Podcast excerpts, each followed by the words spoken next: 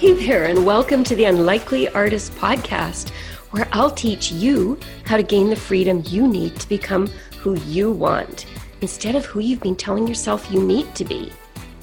I'm Heather Kerr. I went from international tax to art and coaching because those are the things I've been yearning to do. Listen in to find out how you can start doing what you love to in slow, easy steps each week. Let's dive in now. Hello, Savvy Souls. So, today I want to talk to you about something I've noticed about my clients and about the people who follow me and listen to me. And I think it's because a lot of you are high achievers.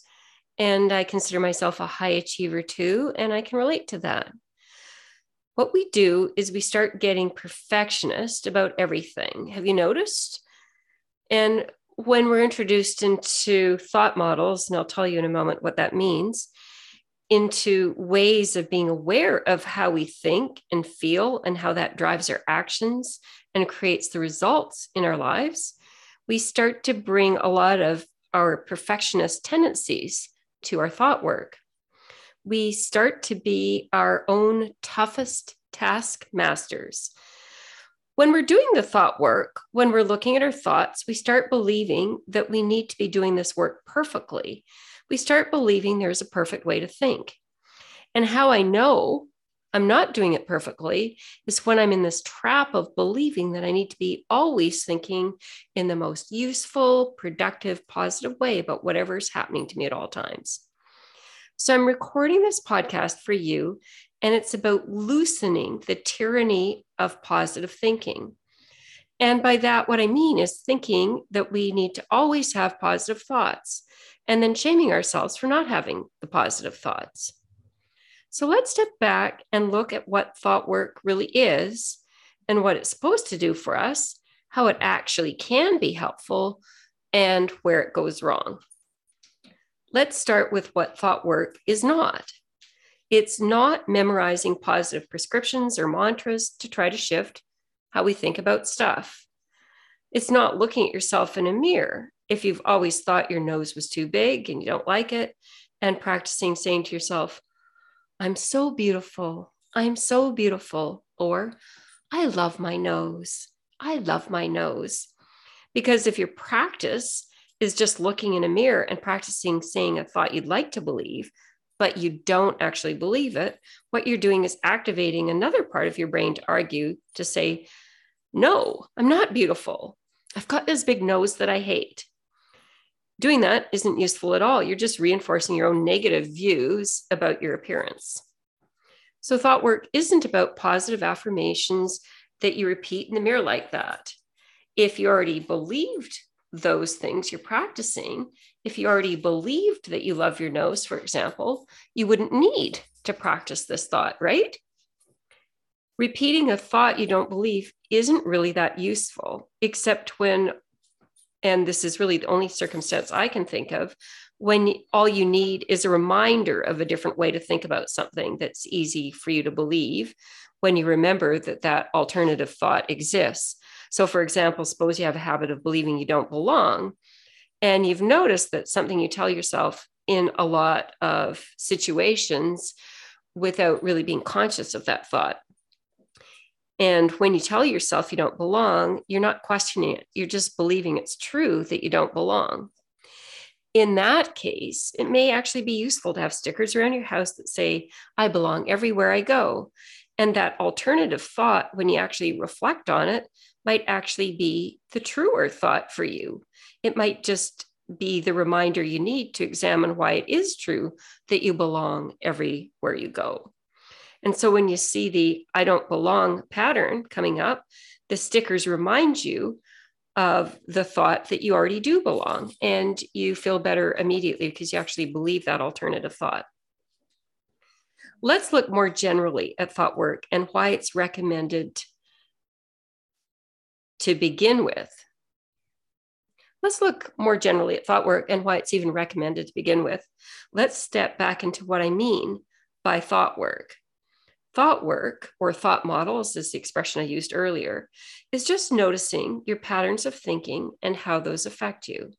It's becoming aware of your thoughts and separating them from your circumstances and also separating your thoughts from you. There's a few different ways to go about thought work. A classical approach is to get up in the morning and do a stream of consciousness thought download. That means you take a journal or a pad of paper and you write down everything that seems to go through your mind, however important or unimportant it feels to you. If you're thinking, oh, I hate journaling, you write down that thought, oh, I hate journaling.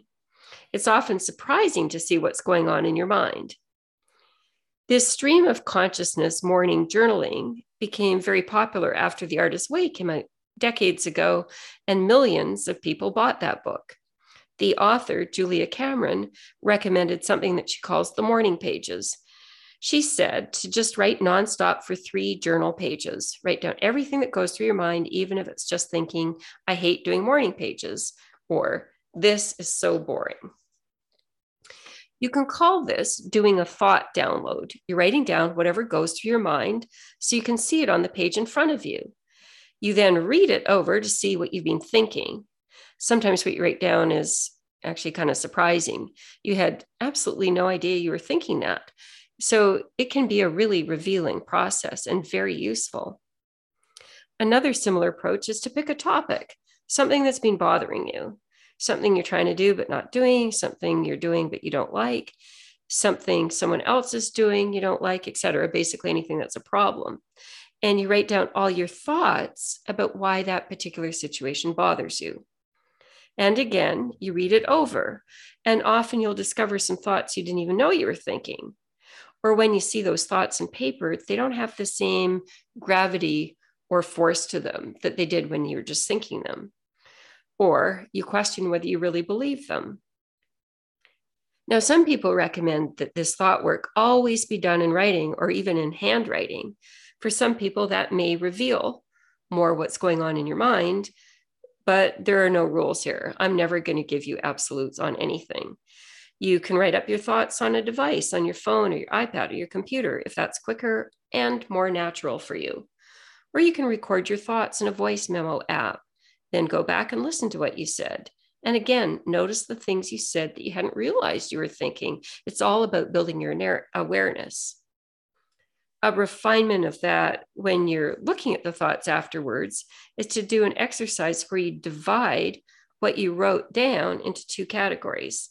One category is the circumstances, and one category is your thoughts about the circumstances. Circumstances are just things that are facts. They're the things that everyone would agree were true because they're not an outcome of someone's judgment. Facts aren't affected by personal opinions or judgments or value systems. They're not subjective. An example is I went for a walk. That's a fact. It's something you did. There's nothing subjective about it. In the thought category would be any thoughts you had about the walk. For example, I went for a pleasant walk. That's a thought because you're thinking the walk was pleasant someone else could go for the exact same walk and not think it was pleasant at all because they like different kinds of weather or scenery than you do. Or maybe they don't even like walking at all. Separating your thoughts from the facts after you've done a thought download is a super useful exercise because it shows you how much of what you're thinking isn't factual. Most of what passes through your mind are your subjective judgments about things which is good news because subjective judgments are something within your power and control to some extent, which we will get to in a moment. So, after you do a thought download, look at everything you wrote and notice all the statements that are opinions and judgments and perceptions and something subjective, thoughts, and all the things that are just pure facts. So, this process is really, really useful. It helps you build insight into your thoughts. It helps you discover patterns of thinking. It helps you understand the subjective element involved in your thinking. It helps show you how it really is your thoughts about situations that affect your experience of life and affect everything you do. So, for example, let's say you wake up and you're hoping to go for a nice walk with your dogs, but you get outside and it's just pouring down rain. You go out and it's gray and you get wet you go back to the house and you say, This is going to be a shitty day. You're believing that the rain obviously makes it a shitty day. You think the rain is what made your walk unpleasant. But the truth is, rain's just neutral. It's just a circumstance, it's just a fact. What made your day feel terrible was you thinking, damn, it shouldn't be raining, or I'm so disappointed. I was expecting it to be sunny, or I was looking forward to a nice dry walk and now I'm all wet. It's these thoughts that are making you feel terrible. And then you're taking that terrible feeling forward into your day and you're letting your day be bad. In fact, you could be thinking differently about your walk in the rain, not just making up stuff you don't believe, like what I talked about earlier, but coming up with different thoughts you could believe, such as thoughts about how you've got a fantastic coat you bought in Norway that keeps you toasty, warm, and dry while you're walking, and noticing that even though your coat is wet, once you took it off, you're perfectly dry. Or you could think about how the scent of the rain made a fresh smell of the soil. You could be thinking about how that smell connects you with nature.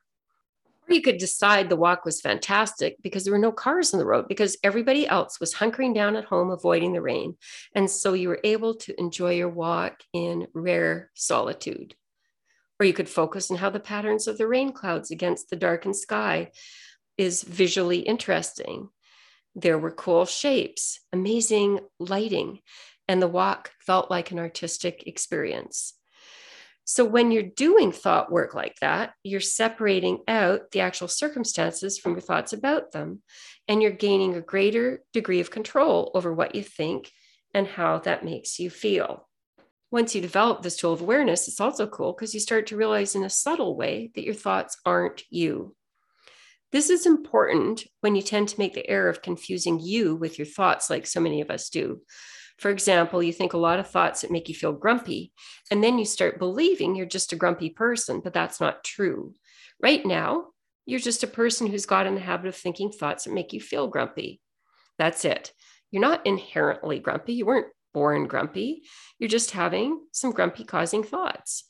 And you can solve that by noticing what you're thinking that makes you feel grumpy and asking yourself what else you could be thinking instead, so long as it's something that you actually believe about the circumstances that wouldn't make you feel so grumpy. If you tell yourself you're a grumpy person, that it's like an inherent quality you're somehow born with, that's pretty hard to change. But if you're just in the habit of thinking grumpy thoughts, that's less of a challenge to change. So, thought work helps you start to see the separation between you and your thoughts. You start seeing your thoughts as just something that happens in your head. In one sense, you're reaching the same point that serious meditators do without the meditation. You're watching your thoughts float through your mind, and you're not making them mean anything about who you are. You're not taking them personally. You're developing the ability to not believe them. I think you'll have noticed from this brief description of what thought work is the impact of the thoughts you choose on your emotions. I've kind of subtly included that in the examples I've given. So, in my rain example, thinking the first way, focusing on your unmet expectations about the walk, would leave you feeling disappointed and disgruntled. Whereas thinking about the raincoat you bought in Norway might have you feeling grateful, or about the good smell of the rain have you feeling enjoyment? Or thinking about the uncrowded street help you to feel peaceful. Or thinking about the pattern of the clouds help you to feel a sense of awe and wonder this is so powerful this connection between your thoughts and how you feel once you discover it there's this tremendous feeling of capability there's this tremendous feeling of oh i never have to feel bad again this is amazing and this savvy souls is where your perfection kicks in. This is where all you high achievers who want to do it right decide you're going to make sure to think the right thoughts so you'll feel good all the time from now on. You start to believe there are right thoughts and wrong thoughts. And when you notice yourself thinking in ways that make you feel bad, ways that make you not show up the way you want to show up, and yet you're struggling to change your thoughts to the ones that would help you feel better, then what happens is you tell yourself you're not doing the thought work right.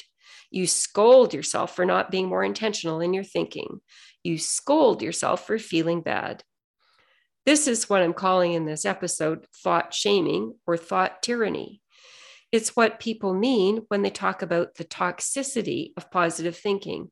believing that you should be thinking in positive ways that make you feel good all of the time, basically self blaming anytime you feel bad. This is where I want you to give yourself a break because there's absolutely nothing useful about scolding yourself for not being able to think differently about something. There's absolutely nothing useful about thought shaming. So, let me give you a typical example of thought shaming. Suppose you notice you're feeling stuck in your job. You spend a lot of time thinking about how you're stuck. You tell yourself, Oh, I'm stuck. There's nowhere else to go. I don't know what else I'd do. No one else would want me. And those thoughts make you feel trapped, uncertain, doubtful, ashamed, or whatever. And when you feel that way, you don't look at alternatives. You make assumptions about the lack of opportunities. You don't think outside the box. You don't investigate other possibilities, and you don't think creatively. And now you're aware of all of this. You see how those thoughts are creating your feelings, and you see how those thoughts and feelings are not causing you to take action that would help you get unstuck. You decide, okay, now that I've seen that, I'm going to think differently from now on. You decide to think from now on it's possible there's something else for me out there. Or if I think creatively, I can come up with a dozen alternatives. So you keep trying to think in this new way, but after a couple days, when you do your morning thought do- downloads, you find that you've slipped back into the same old original thoughts about being stuck and there's nowhere else to go and you don't know what else you'd like to do and you don't know who else would want you. And you notice those thoughts continue to make you feel trapped and uncertain and doubtful and ashamed the way you did originally. And then what happens is you look at the whole situation, including what you notice yourself thinking and feeling about it, and you tell yourself, oh, this is terrible. I should be able to stop thinking this way. I need to get out of this pattern. I'm stuck in my thoughts about being stuck. And when you think these thoughts about how you're still thinking, you feel very self critical, you feel discouraged, and you feel inadequate. What you're doing, Savvy Souls, is you're layering criticisms of yourself on top of your existing thoughts, your existing thoughts that you want to change. You're actually doubling down in your negative thinking. And this is what I'm calling thought shaming or thought tyranny you're believing that now you've developed this capacity for awareness, this capacity to look at your thoughts and examine them and see what they create or don't create for you, that you should be able to execute a fix. You should be able to take back control of what you're thinking. And when you can't do this, you're shaming yourself for not being able to do that. And that, Savvy Souls, isn't being perfectionist, it's just not useful. What you're doing is you're taking thought work, which is simply at the end of the day just an awareness tool, and you're making that awareness tool a weapon you're pointing at yourself. So, in the rest of this episode, what I want to do is to give you an alternative approach. I want to share with you what you can do when you've noticed that you have a pattern of thinking that doesn't serve you, but you haven't been able to shift that thinking to something that feels better. Here's the exact process that I want you to follow. Look at the thoughts that you're thinking about dispassionately even when the thoughts are the same thoughts you've been thinking 60 days in a row. And you're aware of alternative thoughts you could be thinking that if you believed would feel a lot better, but you don't actually believe those alternative thoughts or you don't believe them all the time. And you feel pretty damn frustrated with the whole process. So I want you to just write down those thoughts without making a judgment about yourself for having thought them. And notice how the thoughts wrote down make you feel and notice what actions you took when you thought and felt that way. In other words, do keep practicing the awareness you're developing. But here's the part you're not going to shame yourself for it. What you're going to do is you're going to say to yourself, I'm a human. Of course, my brain wants me to think this way. Of course, my brain doesn't want me to change because it thinks all change is bad. My brain wants to keep me safe, and so it doesn't want me to change the way I think. My brain's just doing its job. Tell yourself nothing's gone wrong. Tell yourself, my brain thinks, and then repeat whatever the thoughts are, and that's okay. Then, what I want you to do is notice how the thoughts you're trying to stop thinking and keep thinking make you feel. And I want you to allow yourself to feel that way. I want you to allow the critical, discouraged, or inadequate feeling emotions or whatever other emotion it is that those thoughts produce for you. I want you to sit with your eyes closed and just allow the feelings. That means just allow them to be there. Don't fight them, don't resist them. And it can help to talk to the feelings. It can help to say, hey, I know you're here because you want to keep me safe. Tell the feelings, it's all right for you to be here. Ask the feelings, what do you want me to know that I haven't been noticing? Ask the feelings, do you want to tell me anything? Notice that feeling the feelings doesn't hurt you in any way. Notice that the feelings just create vibrations in your body. Notice that you can deal with those vibrations. Tell yourself that it's okay to think and feel the way you do. So, allowing the feelings and actually feeling into them is really useful because when you allow feelings in your body, they don't have the same hold on you as when you try to resist them. They won't live in your body as deeply and they won't keep producing the same negative thinking when you allow them to be there. So, all of this is to generate kindness and compassion for your brain that wants to keep you safe and keeps thinking thoughts you'd prefer not to think. So, Savvy Souls, I think you'll find this practice tremendously helpful. You're stepping out of thought shaming, which is super freeing, and you're stepping into self compassion.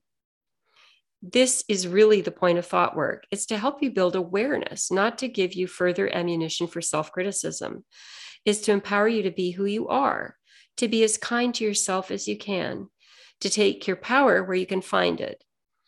In the last episode, I talked about expansion, about what your life can look like when you live expansively. But I also talked about the reason you might not already be living expansively.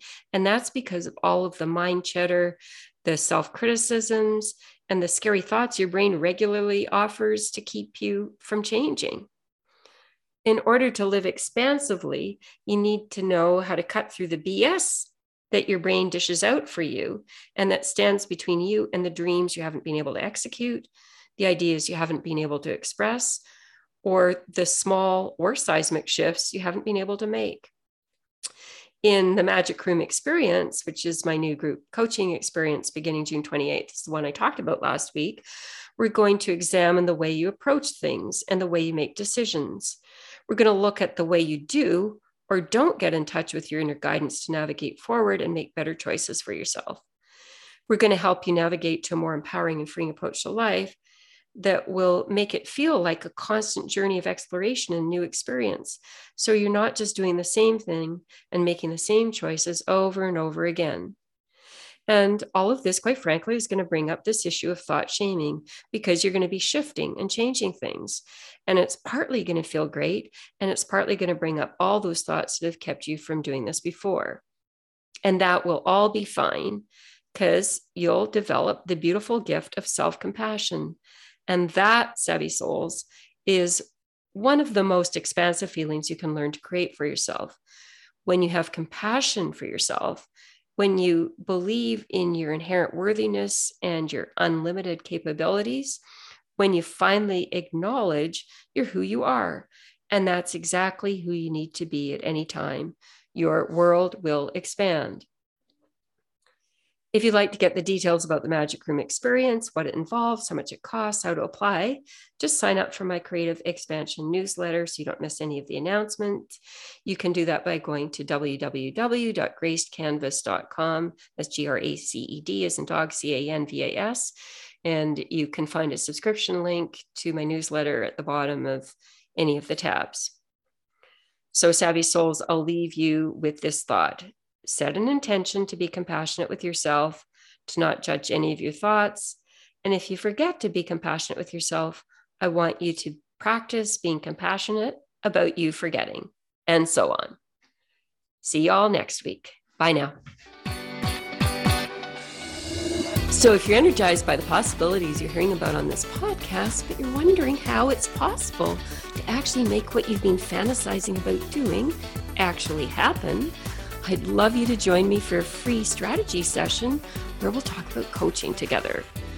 We'll explore how you can start making what you want possible by taking small, easy steps that add up to something amazing.